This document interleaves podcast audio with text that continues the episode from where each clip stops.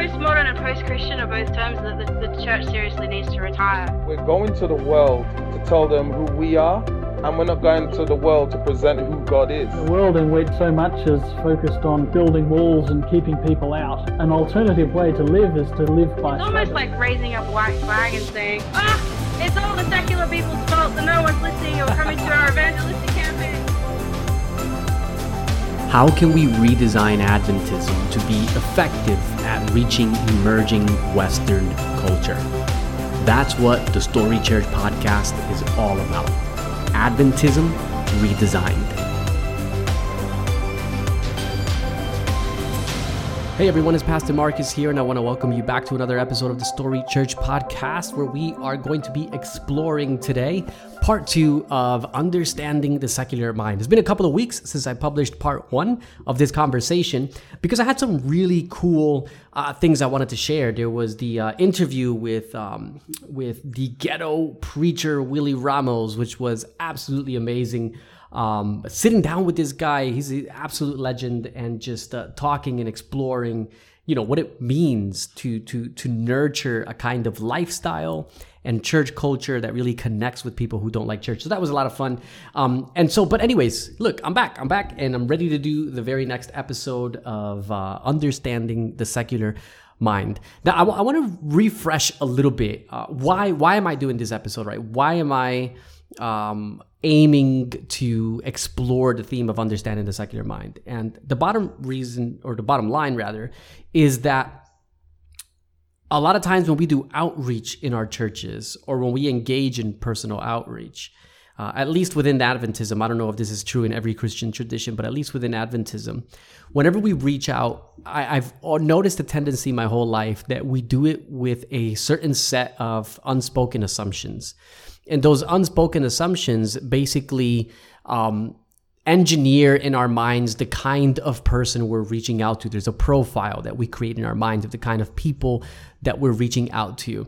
And, and so what we end up doing is we end up reaching out in a particular way that only attracts the particular person who fits our profile and and we end up missing the people who don't fit the profile. And the tragedy for that is that the profile that we tend to create in our minds of the kind of people we're reaching out to that type of person that type of profile uh, exists less and less.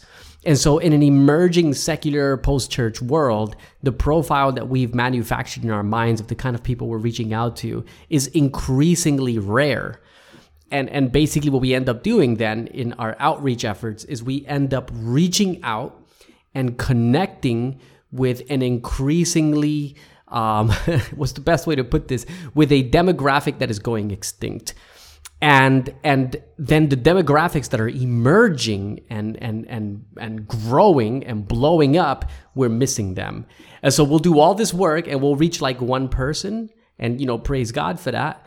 But then there's like these hundreds of people that we could have reached that we didn't because our model was so outmoded or or or designed for a demographic that hardly exists anymore.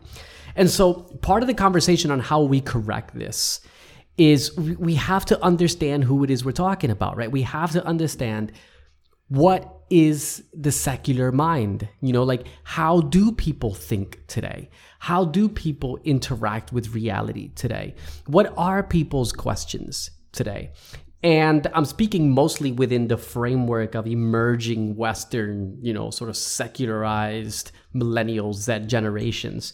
Um, and so I want to make make that very clear that not every single person on the planet, or let's focus on the West, which is what I'm really speaking into. Not every single person in the West is a like a postmodern millennial. All right, there's lots of people who classify under different different um, modes of thought, um, but the this sort of post to metamodern millennial mind um, and Z mind is increasingly uh, the new species uh, that is taking over. Right, it's the new culture that is emerging. And it's it's the bit that we're missing, and so that's what I want to do. I, I want to explore in this series. You know, like how do they think, right? Like how do they categorize reality? How do they interact with the world around them so that we can then contextualize our approach to mission, our frameworks of truth, and and our overall vibe you know missional vibe we can contextualize it to speak meaningfully to their experience um, and so yeah look that's essentially the bottom line of what, I, what i'm trying to accomplish here. And you know some of you may be thinking well hey that's a that's a really noble aim but what makes you an expert on what secular people think? Um, and the bottom line is this i'm not an expert. Uh, i'm not a guru at all. And so, what I'm going to be sharing in these episodes is really just from my own personal experience. And I don't pretend that everything I say is transferable to every setting out there. And th- there's a very simple reason for that because the postmodern, one of the uh, you know sort of um, legacies of postmodernity that it has embedded, imprinted into the cultural consciousness, is is the fragmentation of culture. And so what this means is that connecting with a post church, um, post certainty culture in my neck of the woods is going to be different to connecting with secular people in Manhattan. And that's going to be different to connecting with secular people in Oregon. It's so different that it's kind of impossible for me to make a formula, right? And say this is how you reach secular people, and this is how they think, and you know, um, th- there's no way you can't put people in a box like that. It's the bottom line. Uh, but what I am aiming to do is explore some of the golden threads that are common, right? The golden threads that kind of string secular thought together into you know some patterns and and and thoughts and ideas and concepts and value structures that are pretty generally you know um, to be expected so to speak uh, and look at kind of like look at its underlying themes that transcend or or that repeat rather uh, that the types of things that you can find quite often no matter where you are in the world because even though secular culture is very fragmented and people are very diverse there are some common themes that you can sort of pick up on. And I want to explore those themes to kind of give us a foundation and help us to at least appreciate at least appreciate the vast difference between the assumptions we make about the people we're reaching and the people that are actually increasingly inhabiting our communities. And so I want to begin with this very simple concept and I'm gonna I'm gonna frame it this way. I'm gonna label it this way. Um, the concept is labeled the absurdity of life. All right, so I want you to remember that the absurdity of life, and I want to explore that. But first, I want to I want to wrestle with this question for for a few moments. Um, when it comes to reaching a secular mind, the vast majority of us, myself included, the vast majority of us, we do not know, nor have we ever known what it is like to inhabit that mind. Okay? And so this creates a, a, big challenge. Now, maybe some of you sitting here grew up and, you know, deeply postmodern secular um, culture. And for you, it'd be different because you would be familiar with that state of mind. But most of us are either modernists who were converted through rational argumentation, uh, which is completely different from, you know, a modernist secular is completely different from a postmodern secular, um, or we were raised religious, right? We were raised in a pre modern sort of environment. And so, what this means is that there's a massive, gargantuan gap between our experience and the experience of the typical sort of pop postmodernist in the culture because their way of being, right? Their way of interacting with reality, their consciousness of reality is so distinct from ours. It's like night and day.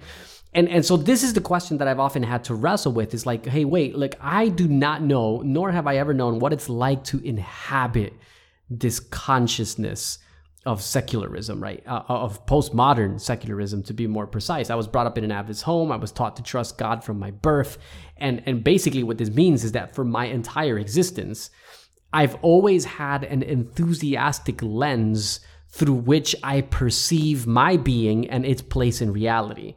And I simply do not know what it's like to exist without that foundation. And so I can learn about secular philosophy. I can learn about how they think, but unless I aim to inhabit it, to appreciate it, to to to to really taste it, I can never really get it right? And even then i can never really get it because i've you know i've never existed within that mode of being as my reality. Uh, and so that is really important because when you recognize that you recognize that there's a huge chasm that separates your experience as a human being and that of the the postmodern secular mind. And so for a person of faith like myself, my entire life has been basically filtered to this enthusiastic lens of redemption, the second coming, the gospel, forgiveness, all of these beautiful things, all of these enthusiastic promises that then allow me to construct and engineer a way of life that is built on that enthusiasm. But within postmodernity and secular culture, that enthusiasm doesn't exist all right. That enthusiasm doesn't exist. And so, what does it look like? Right? What does it look like to wake up on Monday morning and to go to bed on Thursday evening and to face catastrophe on Sunday afternoon without that enthusiastic lens to guide you? What does that look like? How does it feel? I have no clue right? And so I got to admit that from the get go. And, and you've got to admit that from the get go. We simply don't know what it's like to exist in that state of immersion. And so now that doesn't, that, that's just the starting place, right? Like we're going to build on that a little bit. But this is the bit that I have found so many people who self identify as Christians or as Adventists. This is the bit that we miss. We never aim to go this deep we just we're looking for formulas and we're looking for gimmicks and we're looking for for for for you know what's the next thing that's going to bring people through the doors. And so long as we keep doing that and so long as we keep focusing on you know the next project or the next ministry or the next outreach or the next you know cool thing in in town um, we're never fully going to understand the people around us. And and i believe that if you want to reach someone authentically you have to inhabit their space.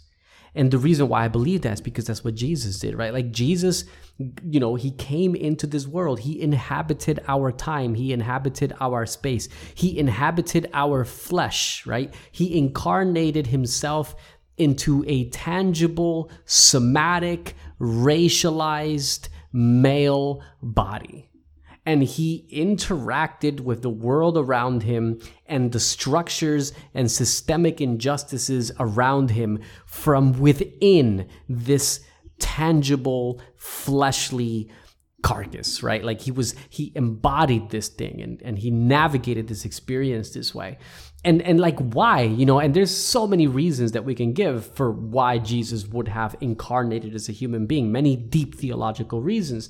But i think there's also really beautiful social reasons and relational romantic reasons. And one of them is that you can't really really understand someone unless you embody them. And in the same way this is what makes us as human beings this is why we can relate to jesus so well right? This is why Paul says, hey, look, you can come boldly through the throne of grace because, you know, who do we have as our great high priest? We have Jesus, and he was one of us, right? He he embodied this existence. And so when it comes to reaching secular people, I believe that the incarnation offers us a true model of connecting with people. And that model there's a, there's an essence of habitation in that. There's an essence of immersion in that and and so this brings us back to the question then you know like what does it look like to to live within a worldview in which there's chaos right? Chaos is the state that you inhabit right? Comfort is elusive. Comfort is fleeting. Um, and and and that's essentially the reality that you that you dance with on a regular basis um, and so maybe the easiest way to to begin to unpack that is to go back a little bit. And for those of you who are familiar with this conversation, this might feel a bit redundant, but I have to assume there's someone listening who's probably never contended with these issues before. So let's go back just a little bit to the pre modern era. We'll work our way forward to the modern era and then we'll step into post modernity and, and meta modernity, which is where things appear to be heading now. But the pre modern era was the era in which people generally accepted and assumed two things. Number one, absolute truth exists. And number two, it is to be found in the church. Now I'm speaking of the West here. Depending on where you were in the world, it would be found somewhere else, right? But absolute truth exists. It is to be found in the church. And so if you were a priest or a pastor or a rabbi or, or you know, a, a, a, revered religious icon within your community, um, people really looked up to you as a as a as a containment of truth right? It, it was it was in you and you you had the answers and you, your religious text had the answers. And so you could open the bible and everything was there and all you had to do was trust it and and and there was this sort of idea that as we navigate reality by through submission to this absolute truth found in scripture that we will eventually manifest a beautiful world right um, well, it didn't really happen. Um, what we manifested was tyranny and coercion and injustice. And, uh, you know, anyone who's read the book of Daniel before, you'd be familiar with the whole concept of the little horn, the other horn, and the injustices that it perpetuated in the name of God. And, you know, you have the Crusades and the Inquisitions as uh, parts of that history. Uh, but you have more than that. You have the stifling of scientific advancement. Um, you have the the coercion of empire, the mingling of politics with spirituality, uh, to sort of force a state religion onto people. And there were certain questions that you could not ask, and there were certain comments that you couldn't make publicly without ending up in jail, right? And so all of this led up to a sort of a moment of of, of explosion where we see in in the Protestant Reformation, we see this it, sort of culminates in this apex and you finally have this explosion where it's like we're going back to the bible right? And so the source of truth the absolute source of truth moves away from the church and the priest and and begins to be seen exclusively as the text of scripture itself. Um, but you know there were still problems because the protestants manifested the same injustices as the catholics did uh, they controlled certain states and you know state church religion was still a thing and injustice and tyranny was still a thing. And and so this kind of paved the way. And i know i'm being a little bit uh, i'm mapping things out. And when you map history out you lose a lot of nuance and a lot of complexity. So please don't think that uh, this mapping out is intended to capture every complex nuance of history. If you really want to understand this stuff in depth, you got to read about it. Um, but you know, essentially, this tyranny and this religious coercion uh, kind of is is one of the one of the underlying um, substrates that kind of leads to this explosion of anti-religion that emerges, right? So you've you've got the Enlightenment and you've got the French Revolution, which you know the French Revolution has shaped the modern mind probably more than any other historical event in recent you know recent history. So definitely you know at least watch a documentary on the French Revolution if you want to understand the modern mind, right? At, at least do that. um, so you know, French Revolution happens, and there's this sort of like get rid of religion, get rid of these, you know, ridiculous ideas. Enlightenment, you know, get rid of these, uh, you know, um, pre uh, prehistoric or you know just um, just ignorant ideas of magic and spirits and you know ghouls and and even angels and God. And it's like you know you've got this scientific revolution now that is like everything can be answered by science. And so the absolute source of truth moves away from the church and the Bible, and now it becomes science. Science is the absolute source of truth. If you want answers to your questions, science will get them for you. And you can't trust the church and you can't rely on the church because the church is oppressive and, and, and, and it's a tyrant. And this book that it bases its ideology on is outdated and it's ancient and it's unscientific. And so science now becomes the new uh, source of absolute truth.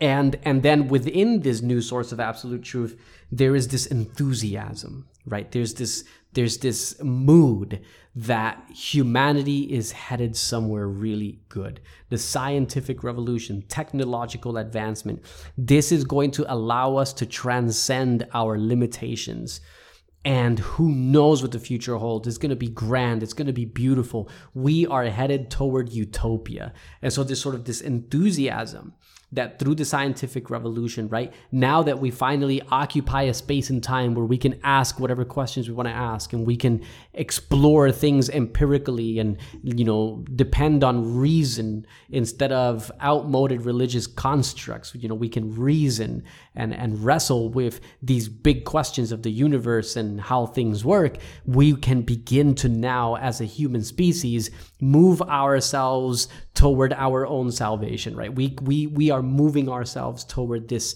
toward this utopian experience.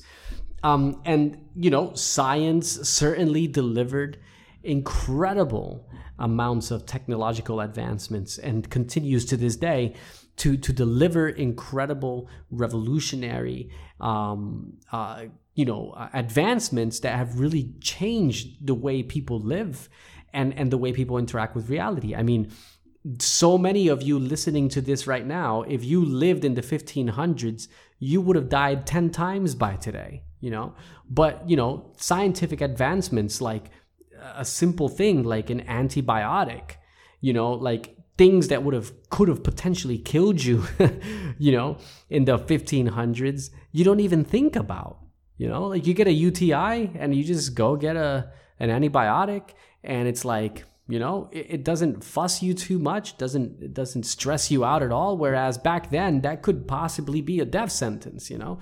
Um, and so there's this there's all these amazing things happening with science and there's this enthusiasm and and science now occupies this space of absolute truth.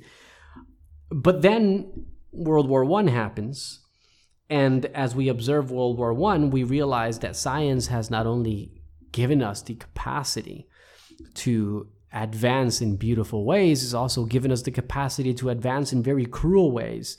The scientific revolution has brought with it the capacity to design weapons that can kill people en masse uh, very quickly and and very violently. But that's not really the the the you know the painful bit. The painful bit is that not too not not too far along uh, after World War One, you get World War Two. And on the tail end of World War II, we're introduced to the atomic age, right? The nuclear age and and all of a sudden for the first time in human history there's like hey we can actually annihilate our entire species. Like we can self-inflict our own annihilation. And science made that possible right? Science made the atomic bomb possible. Science made um, all of these fully automatic weapons and this incredible warfare science made it possible. Um, and so not only do we have this self annihilation that we are now capable of because of science, but then, you know, Spanish flu uh, had come along as well. There was a lot of things that were taking place during this time. Spanish flu had come along. Um, we didn't do too well with that. Science didn't help us too much with that, although it did give us an atomic bomb, so hooray. Um, and you had the depression as well. People were just completely disillusioned, right? There was a sense in which science failed us it failed us terribly. We thought it was going to give us utopia, and instead we had the bloodiest wars in like the history of ever, right? And so there is now this new mood that begins to occupy the cultural consciousness. It's a mood of disenchantment. Um, it's a mood of disillusionment. It's like we thought we were headed towards utopia, and look at what we got instead. And so this then begins to open the door to a whole new way of interacting with reality. It's not the pre modern way where we put all our faith in the absolute truth found in the church or in the Bible. And it's not the modern way where we put our trust in the absolute truth found within the scientific method. Uh, but now what we find is that the whole concept of absolute truth itself begins to be questioned right? And and this started before some of the things i've mentioned you know we can go back to nietzsche and see these basic building blocks of questioning um, you know the reliability of reason and you know absolute truth constructs like absolute truth. Uh, we can already see it in nietzsche but they become really strong really powerful right? There's this there's this new mood that's taken over and the enthusiasm that the scientific revolution brought is replaced by this cynicism right? There's this strong cynicism now that actually humanity we're not headed anywhere good. There's this dystopian as opposed to utopian vision of the future right? There's this post-apocalyptic visage of where we as a species are headed. And and this paves the way to things like nihilism um, and and and indifference generally when it comes to the way people are relating to reality. And so now you have entire generations that are progressively being raised with this concept, this construct undergirding their worldview that there is no absolute truth that there is no meta narrative that can make sense of the human experience, that it's just chaos, um, that it's fragmented, disposable, and and and virtually empty and random. And so I think it was Foucault, uh, who's a, a, postmodern philosopher, who defined postmodernity as the random swirl of empty signals, right?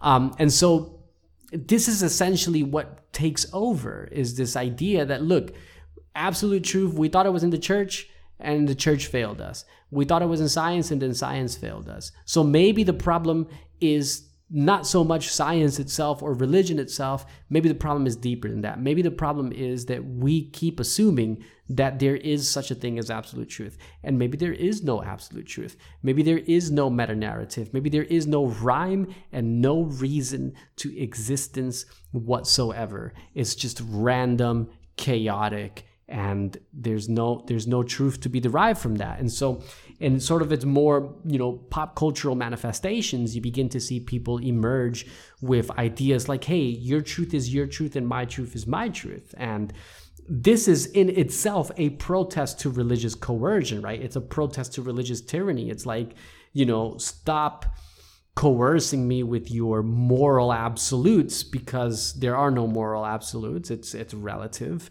and um, you know i'm going to do my thing you do your thing and just you know leave me alone. Um, sort of a pale way of looking at it. But it's it's certainly one that you will encounter in different degrees within within the culture. And so these ideas then that begin to take over the cultural consciousness are, are not merely and, and this is something that i really hope we can understand. This isn't merely selfish sinful, fallen human beings looking for excuses to do whatever they want, right? And I've heard Christians say that, and it irks me so much because it it reduces the complexity of postmodernity and the very difficult and brilliant questions it asks about the assumptions that we make to to to a judgment call on people's motives. And the truth is religion failed. And the truth is that in science failed to to deliver on his promises. And you can only fail to deliver on your promises so much before incredulity takes over. And this is essentially what happened with postmodernity. There is now this incredulity toward the meta narratives toward absolute truth and and people then begin to navigate reality with this randomness and this notion that there is no such thing as absolute truth. Um, now this then paves the way because I, I want to head back to this heading that I gave you guys earlier, the, the one I, I referred to as the absurdity of life. Because this then paves the way to a whole new struggle, an existential struggle for people. And this existential struggle was probably, in my opinion, anyways, codified the best by the French philosopher Albert Camus. And he referred to this as the absurdity of life. He wasn't the only one, but I like the way that he framed it. And and Camus is basically, if I can simplify to the extreme, Camus is basically suggesting that life is absurd. Right? Life is absurd.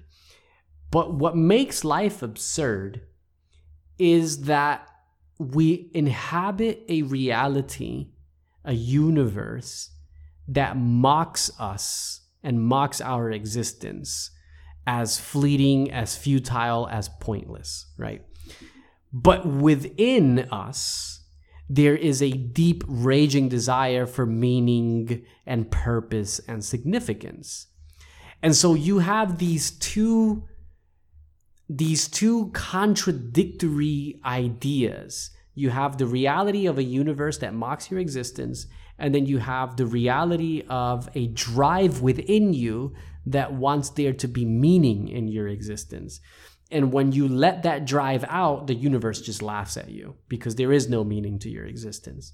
But you can't ignore the craving for that meaning. And that tension, right? That tension between meaninglessness and the pursuit of meaning is essentially what Camus is referring to when he talks about the absurdity of life. Life is absurd because it's meaningless, but we crave for it to be meaningful, right? And so essentially, the absurdity of life that a non-faith culture is contending with is is this idea of you know nothing matters we're headed nowhere um, my life is an accident it's it's just here it's it doesn't mean anything and nothing means anything but I don't want to live that way because that's an unlivable and un- unpleasant, undesirable way to live. And so I'm going to then try and find a way for this desire for meaning and purpose to have a fulfillment, even though it's all an illusion, basically. And and probably um, you know Camus wrote this book called The Myth of Sisyphus, um, where he kind of explores this concept through the ancient Greek myth of Sisyphus. And for those of you who aren't familiar, uh, Sisyphus is a character in ancient Greece who was punished by the gods.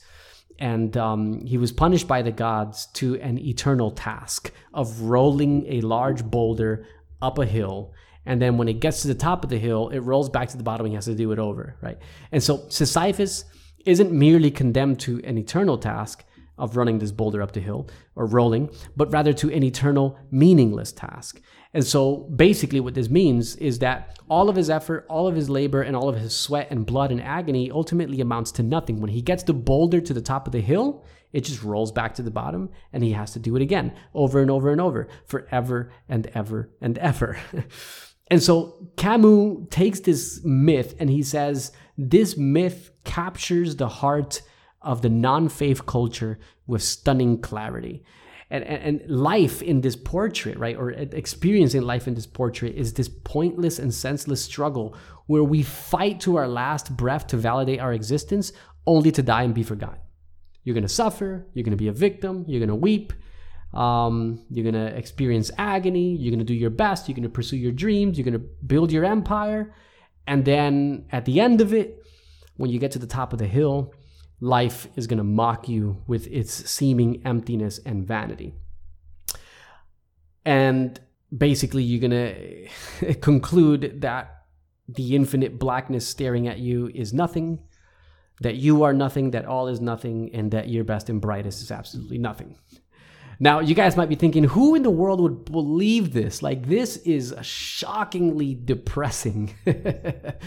um, but you'd be surprised that what might seem shockingly depressing to you actually turns out to be liberating in a secular worldview.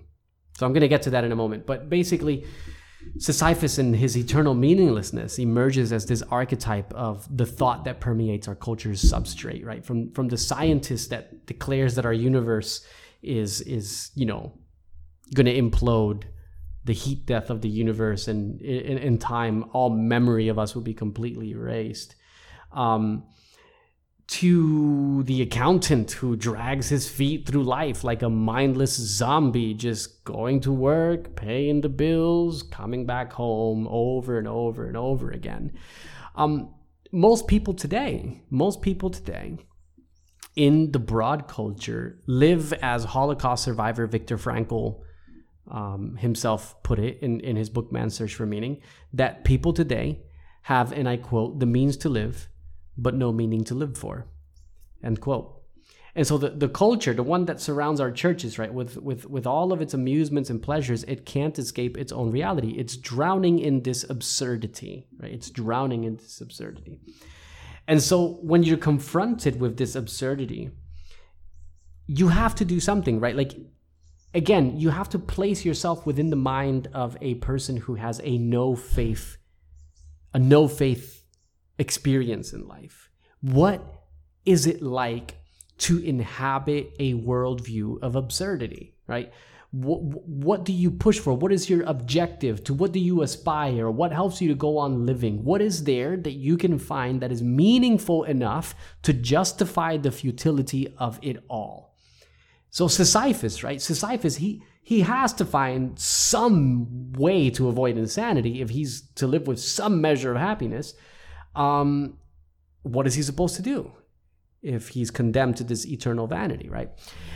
And we have to inhabit that. We have to inhabit that space. We have to inhabit that mind. We have to inhabit that painful, painful, painful experience.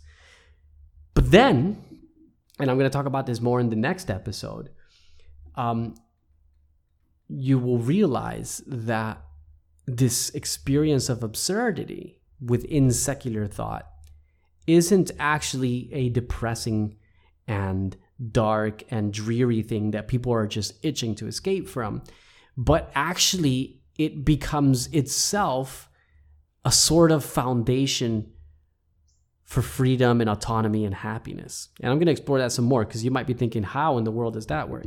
Uh, I'll explore some more in the next episode. But for now, I just want to summarize real quick and then I want to wrap up the first point in my summary is this. If you if you really want to reach secular culture then please stop looking for a formula to reach them.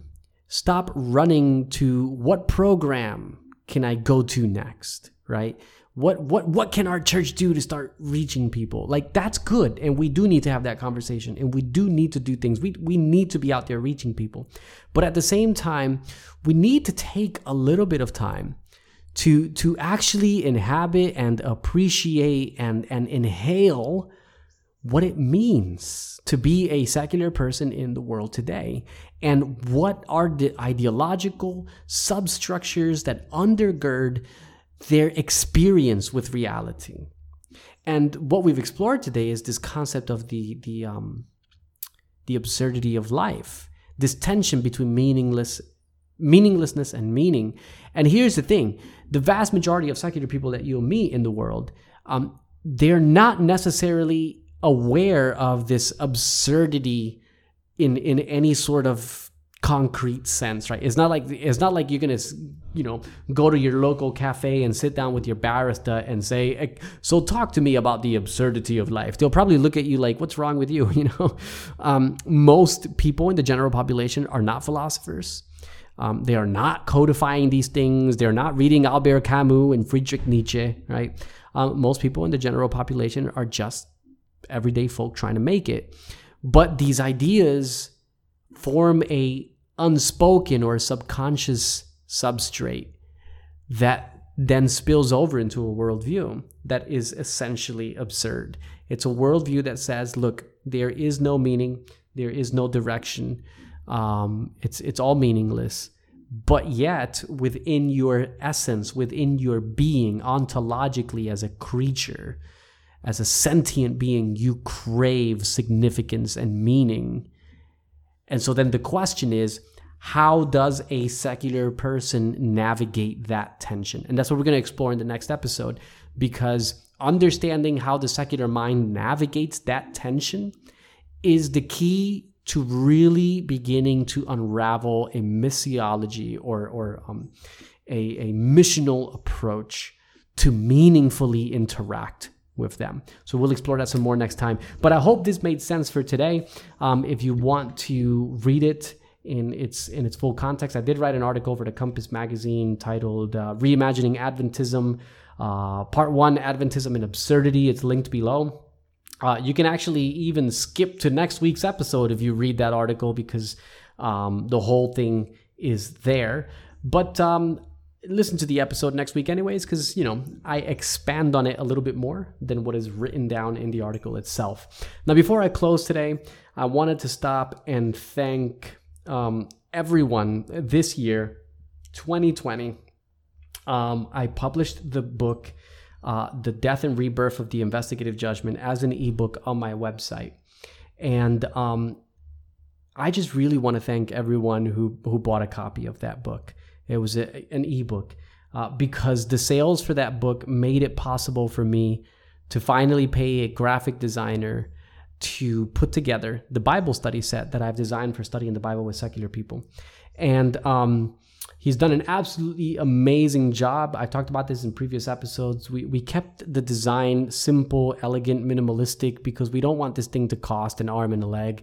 Um, especially being a pastor, I can really relate to pastors. We don't make a lot of money, and I the last thing I wanted to do was create a Bible study set that was going to cost you forty dollars.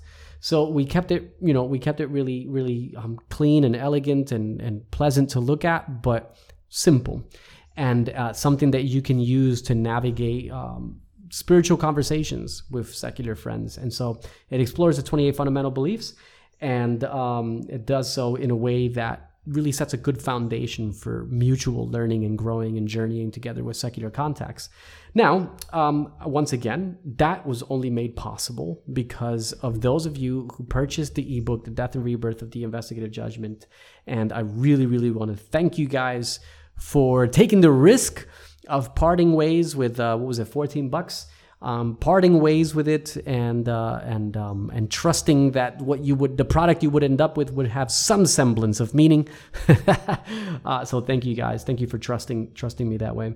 Um, and I do want to say this as well: the death and rebirth of the investigative judgment is now available as a print book. So you can actually get it on Amazon in print. It's not just an ebook anymore. You can go on Amazon, get the print version. Um, if you want, you can just search for it on Amazon, or you can go on the storychurchproject.com slash store, and uh, you can click the link to get a, the print copy on Amazon there. Um, and lastly, a huge thank you to the patrons who continue to support the Story Church Project. Um, I know when COVID hit this year, I thought, you know, with people struggling financially, I, I might see a drop in that, but I actually haven't. And I just really want to thank you guys for that. It's super, super, super meaningful. And uh, I really appreciate it. You have no idea. I appreciate it a lot because it helps me to keep this thing going. Um, so I really appreciate you guys and uh, just for your your uh, affirmation and your belief in what's happening at the Story Church Project. And uh, I hope to continue to provide excellent content on the podcast and uh, different resources that I'll be um, pumping out in the next uh, next next few months until the end of 2020, and then um, we'll look at uh, how much fun we'll have in 2021. All right. Anyways, I think that's it. Those were my thanks, and um, yeah. So with that said, I'm gonna let you guys go. Make sure to tune in next week for our next episode on understanding the secular mind. And until then, may God continue to use you to redesign Adventism for mission. Take care and God bless.